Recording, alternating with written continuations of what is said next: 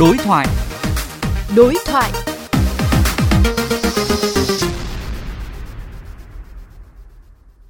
Thời gian qua, kênh VOV Giao thông liên tục nhận được phản ánh của người dân về sự việc một số xe chở rác để nước thải rơi vãi xuống lòng đường, gây mất vệ sinh môi trường. Nghiêm trọng hơn, tại khu vực vòng xuyến đoạn gầm cầu vượt bưởi Hoàng Quốc Việt thường xuyên xảy ra tai nạn giao thông do người dân bị trượt ngã bởi những vũng nước thải này. Đối thoại với phóng viên Hải Bằng, ông Hoàng Văn, trưởng phòng điều hành sản xuất công ty trách nhiệm hữu hạn một thành viên môi trường đô thị Hà Nội Urenco chia sẻ.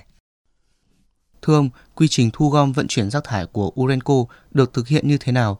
Tần suất các xe vận chuyển rác qua khu vực vòng xuyến đoạn gầm cầu vượt bưởi Hoàng Quốc Việt là bao nhiêu? Sau khi rác được thu gom từ các hộ gia đình lên những cái xe gom thì được đưa đến điểm tập kết và xe ô tô đi đến điểm tập kết sẽ cầu những cái thùng rác này lên ô tô và vận chuyển đi đến khu xử lý chất thải Nam Sơn. Sau khi đổ xong rác khu xử lý chất thải Nam Sơn, trước khi ra khỏi bãi thì qua một cái trạm gọi là trạm rửa xe. Xe sẽ tự rửa và quay trở lại nội thành để vận chuyển tiếp chuyến thứ hai. Về việc chảy nước rác ở vòng xuyến Hoàng Quốc Việt, với cái vòng xuyến này công ty môi trường đô thị Hà Nội một ngày chỉ có 5 đến 6 chuyến xe đi qua. Còn lại thì là những cái xe nó đi những tuyến khác và đi ở trên đường vành đai hai trên cao, chứ không chạy qua cái vòng xuyến. Trong một số ngày mà có nước rác chảy ra đường thì thường thường là rơi vào những cái ngày mưa, lượng nước lẫn trong rác nhiều. Vì vậy cho nên là có một số cái trường hợp có nước rác chảy ra đường. Vậy công ty sẽ có những biện pháp gì để xử lý triệt để tình trạng rơi vãi nước rác? Và các biện pháp đảm bảo vệ sinh tại các điểm tập kết rác sẽ được thực hiện như thế nào? trong rất nhiều những hộ gia đình ấy, cái nước mà thải ấy, thì cho theo kèm theo vào túi.